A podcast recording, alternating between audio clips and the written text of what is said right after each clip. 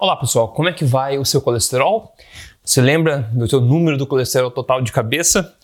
Pois é, você sabe talvez qual a faixa de colesterol, né, de colesterol, o intervalo de colesterol no sangue que é conhecido né, por ser fortemente associado aí a maior longevidade, maior saúde, e também as duas faixas de colesterol que são fortemente associadas com menor né, saúde, menor longevidade, maior mortalidade?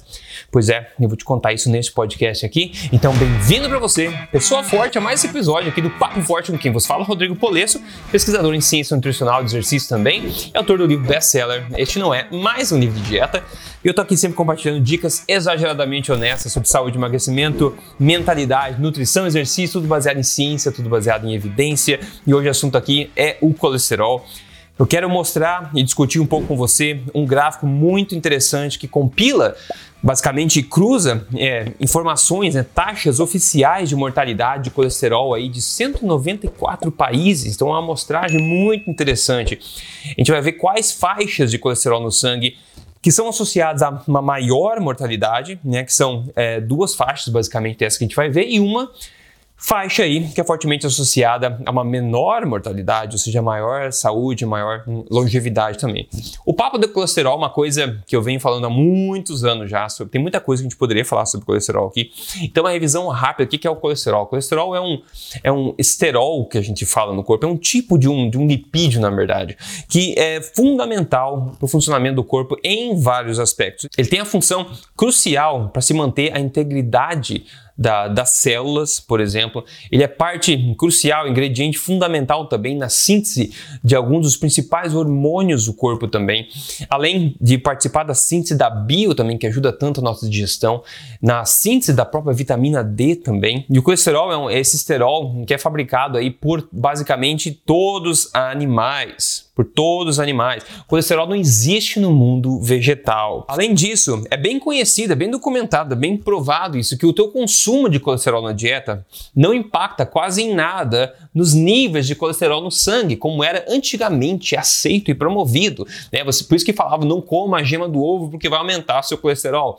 A ingestão de colesterol de forma é, exógena, ou seja, o consumo de alimentos ricos em colesterol, em colesterol tem nenhum ou muitíssimo pouco impacto nos níveis de colesterol do sangue. Hoje a gente já sabe disso, por quê? Porque mais ou menos 80% do colesterol do nosso corpo é fabricado pelo próprio corpo, pelo nosso fígado, é fabricado também no nosso intestino também. Nosso cérebro também produz uma boa quantidade de, de colesterol, entre outros órgãos, e tão importante, tão crucial que é o colesterol. Então, pensando em evitar o consumo de colesterol já parece meio tolo, uma ideia meio tola já de começo, sem antes falar ciência, né?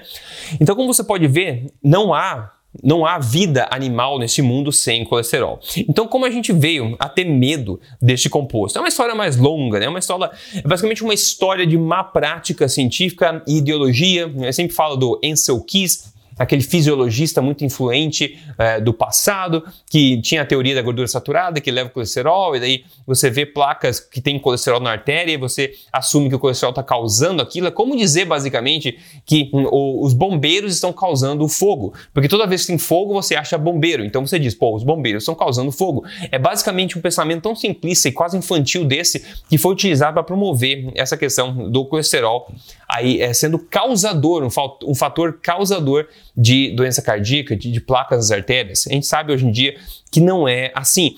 Mas com o tempo, essa ideia foi sendo promovida que até hoje, décadas depois, umas cinco décadas depois, nós ainda estamos falando em ter medo de colesterol, na importância de saber o colesterol no sangue e tudo mais, em questão de doença cardíaca e tudo mais. Então, olha só.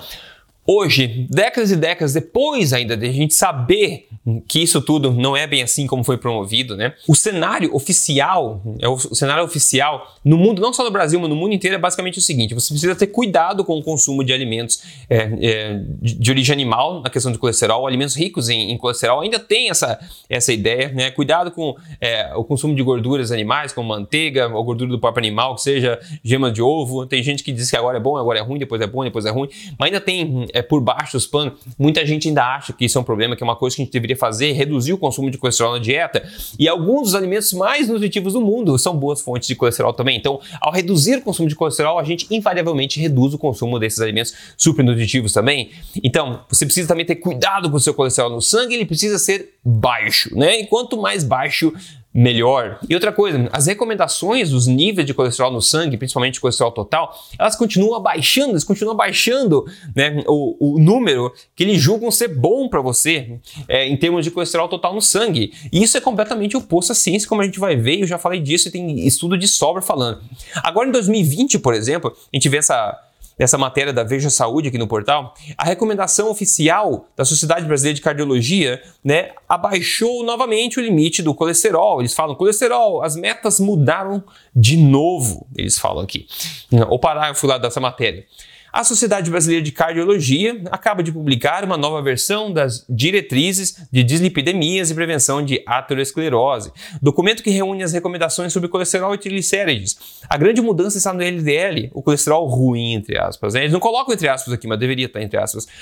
Os limites ficaram mais restritos em algumas situações, ainda mais restritos. A alteração segue a tendência dos consensos realizados nos Estados Unidos e na Europa, locais que também apertaram bastante as rédeas dos valores considerados seguros. Você vê só, pessoal, as coisas hoje em dia tendem a acontecer no mundo inteiro na mesma velocidade quase. Não tem mais aquela disparidade que a gente tinha antigamente, que podia ser ruim e podia ser boa também, dos países pensarem um pouco mais com a própria cabeça, ao invés de seguirem na onda dos outros. Né? Às vezes, ah, na Europa o consenso é esse, então deve ser verdade. Não, nem sempre é verdade, comumente não é verdade. A gente herdar uma ideia de cima só porque no país desenvolvido eles usam esse tipo de coisa. Né? É muito perigoso a gente ficar é, aposentando nosso cérebro e achando que esse pessoal faz o trabalho deles, que a gente pode simplesmente pegar a ideia que deve ser a melhor. Não é bem assim. Esse é um bom exemplo disso, mas tem inúmeros outros exemplos disso na saúde, na política e em todos os lugares, né? em todos os aspectos. Então, basicamente, o colesterol total, como é que fica o colesterol total? Agora, o desejável para você do colesterol total é ir abaixo de 190 miligramas por decilitro. Então o colesterol agora não é menos de 200, mas é menos de 190, que é o desejável para você. Antes era o desejável abaixo de 200, o limítrofe era entre 200 e 239 e o alto era maior, considerado maior que 240, né? E aí você vai no médico, ele cai da cadeira, ele vai te sugerir estatinas e um monte de coisa, né? Bom, a indústria do colesterol se tornou absolutamente gigante, a gente sabe disso. Tanto que as estatinas são as drogas mais receitadas, mais vendidas aí do mundo, né? E tudo tem o objetivo de abaixar o seu colesterol, por causa que eles acreditam que um colesterol baixo ajuda a prevenir doenças cardíacas e um monte de outros problemas.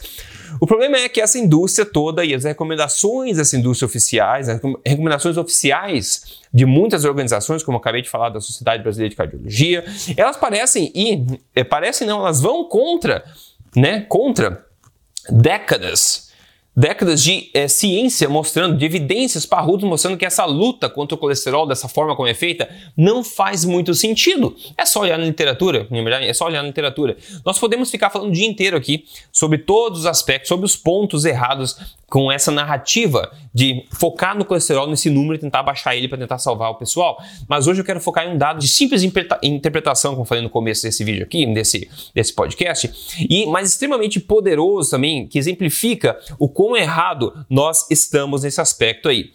Esse gráfico abaixo, que você pode ver se você assistindo esse vídeo aqui, e se você está ouvindo esse podcast, não tem problema que eu vou, eu vou explicar também. Esse gráfico aqui, basicamente, é a compilação dos dados oficiais de mortalidade publicado pela OMS e também dos dados oficiais de colesterol total publicados pela British Heart Foundation, isso de 194 países. Então a gente cruzou esses números aqui para uma interpretação muito simples. Então tem todos os países aqui em pontinhos nesse gráfico. Ah, basicamente o que a gente vê nesse gráfico então é uma correlação entre níveis de colesterol na população e mortalidade total ou mortalidade por causas é, por doença cardiovascular também nessas populações para a gente ver se tem uma associação clara que colesterol mais baixo é realmente melhor para a mortalidade, ou seja, você morre menos e talvez é melhor também para reduzir a mortalidade cardiovascular. Então, a gente deveria ver, se isso acontece, a gente deveria ver uma associação aqui nesse gráfico. E adivinha o que acontece? A gente não vê essa associação. Aliás, é muito mais preocupante o que a gente vê aqui. Veja a observação que os autores desse gráfico escreveram. Menor mortalidade de todas as causas está na faixa de colesterol de 200 a 240 miligramas por decilitro. Hum, interessante. Eles falam que colesterol mais baixo do que isso, ou seja, menor do que 200, está associado a uma maior mortalidade, mas também mais doenças infecciosas e parasíticas e possivelmente maior mortalidade cardiovascular também. Então, peraí, ok, vamos ver o que está acontecendo. Os dados de 100 compilados de 194 países aqui estão mostrando que a faixa mais longeva né, das pessoas aí, a faixa de colesterol pra, de, com maior longevidade, me, menor mortalidade total, é de 200 a 240 miligramas por decilitro de colesterol total. Lembrando que eu acabei de falar que as recomendações oficiais dos governos, não só no Brasil, mas no mundo inteiro, basicamente, são agora ainda mais baixas, são de 190 miligramas por decilitro ou menos. O gráfico mostra que colesterol abaixo de 200 miligramas por decilitro se associa com maior mortalidade. Quanto mais baixo, mais mortalidade, na verdade, a gente pode ver aqui nesse gráfico. Né? Tem países com colesterol bem baixo, mas à medida que você diminui o colesterol, à medida que você vai diminuindo, você vai vendo um aumento proporcional aí à mortalidade de todas as causas, principalmente, mas também a gente está vendo aqui mortalidade por causas é, cardíacas, né? doença cardiovascular também. Então, estudos né, que eu já mostrei no passado também mostraram também que, claramente, que basicamente metade dos pacientes sendo admitidos no hospital com eventos cardíacos tem colesterol considerado normal ou baixo. Então, pessoal, a gente não vê nem associação, que seria o nível básico é, para começar a ter evidência, começar a ter investigação. Se a gente vê uma associação positiva, a gente pode começar a investigar a causa disso. Mas se a gente não vê nenhuma associação entre as duas coisas, a gente abaixar o colesterol e aumentar de fato a longevidade das pessoas, ou reduzir a mortalidade, é complicado, porque nenhuma associação a gente está vendo. E nesse gráfico é, é assustador. E isso combinado com as outras evidências que a gente tem também mostrando é, problemas relacionados ao menor, a baixa do colesterol, isso é severo. E da mesma forma, nesse gráfico, eles mostram que o colesterol, quando ele começa a subir, quando ele começa a ser maior que 240, começa novamente a se ver uma associação positiva com mortalidade, ou seja, à medida que o colesterol vai subindo mais a, além de 240, começa a, ser, começa a ver-se novamente uma tendência de associação entre uma maior mortalidade à medida que esse colesterol vai subindo também. Isso também é interessante. Em suma, pessoal, para vocês entenderem é o seguinte, ó.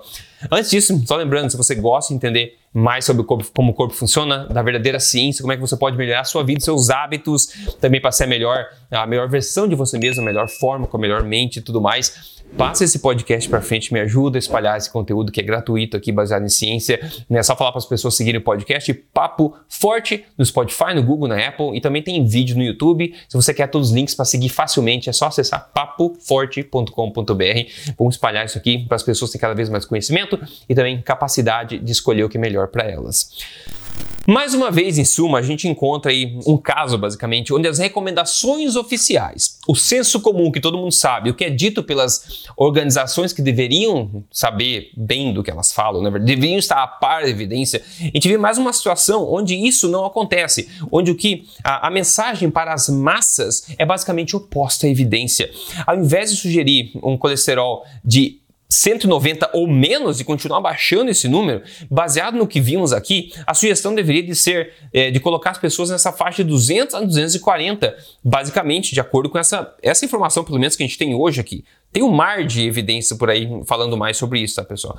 E o colesterol muito alto também não necessariamente causa problemas no contexto de uma, de uma alimentação saudável, porém pode ser um marcador de algum problema no corpo.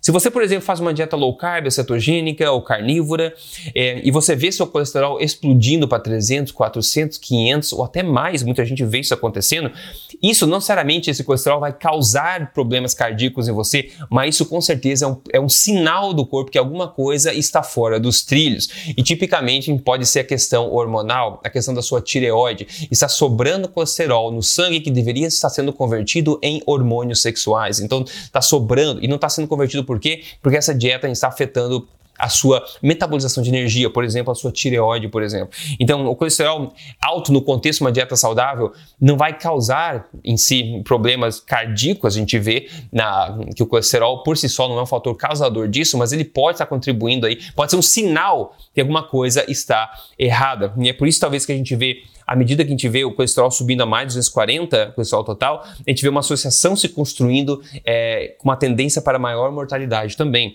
Assim como o colesterol menor né, do que 200 também é um sinal que alguma coisa não está errada, a dieta não está ajustada, tem alguma coisa acontecendo também.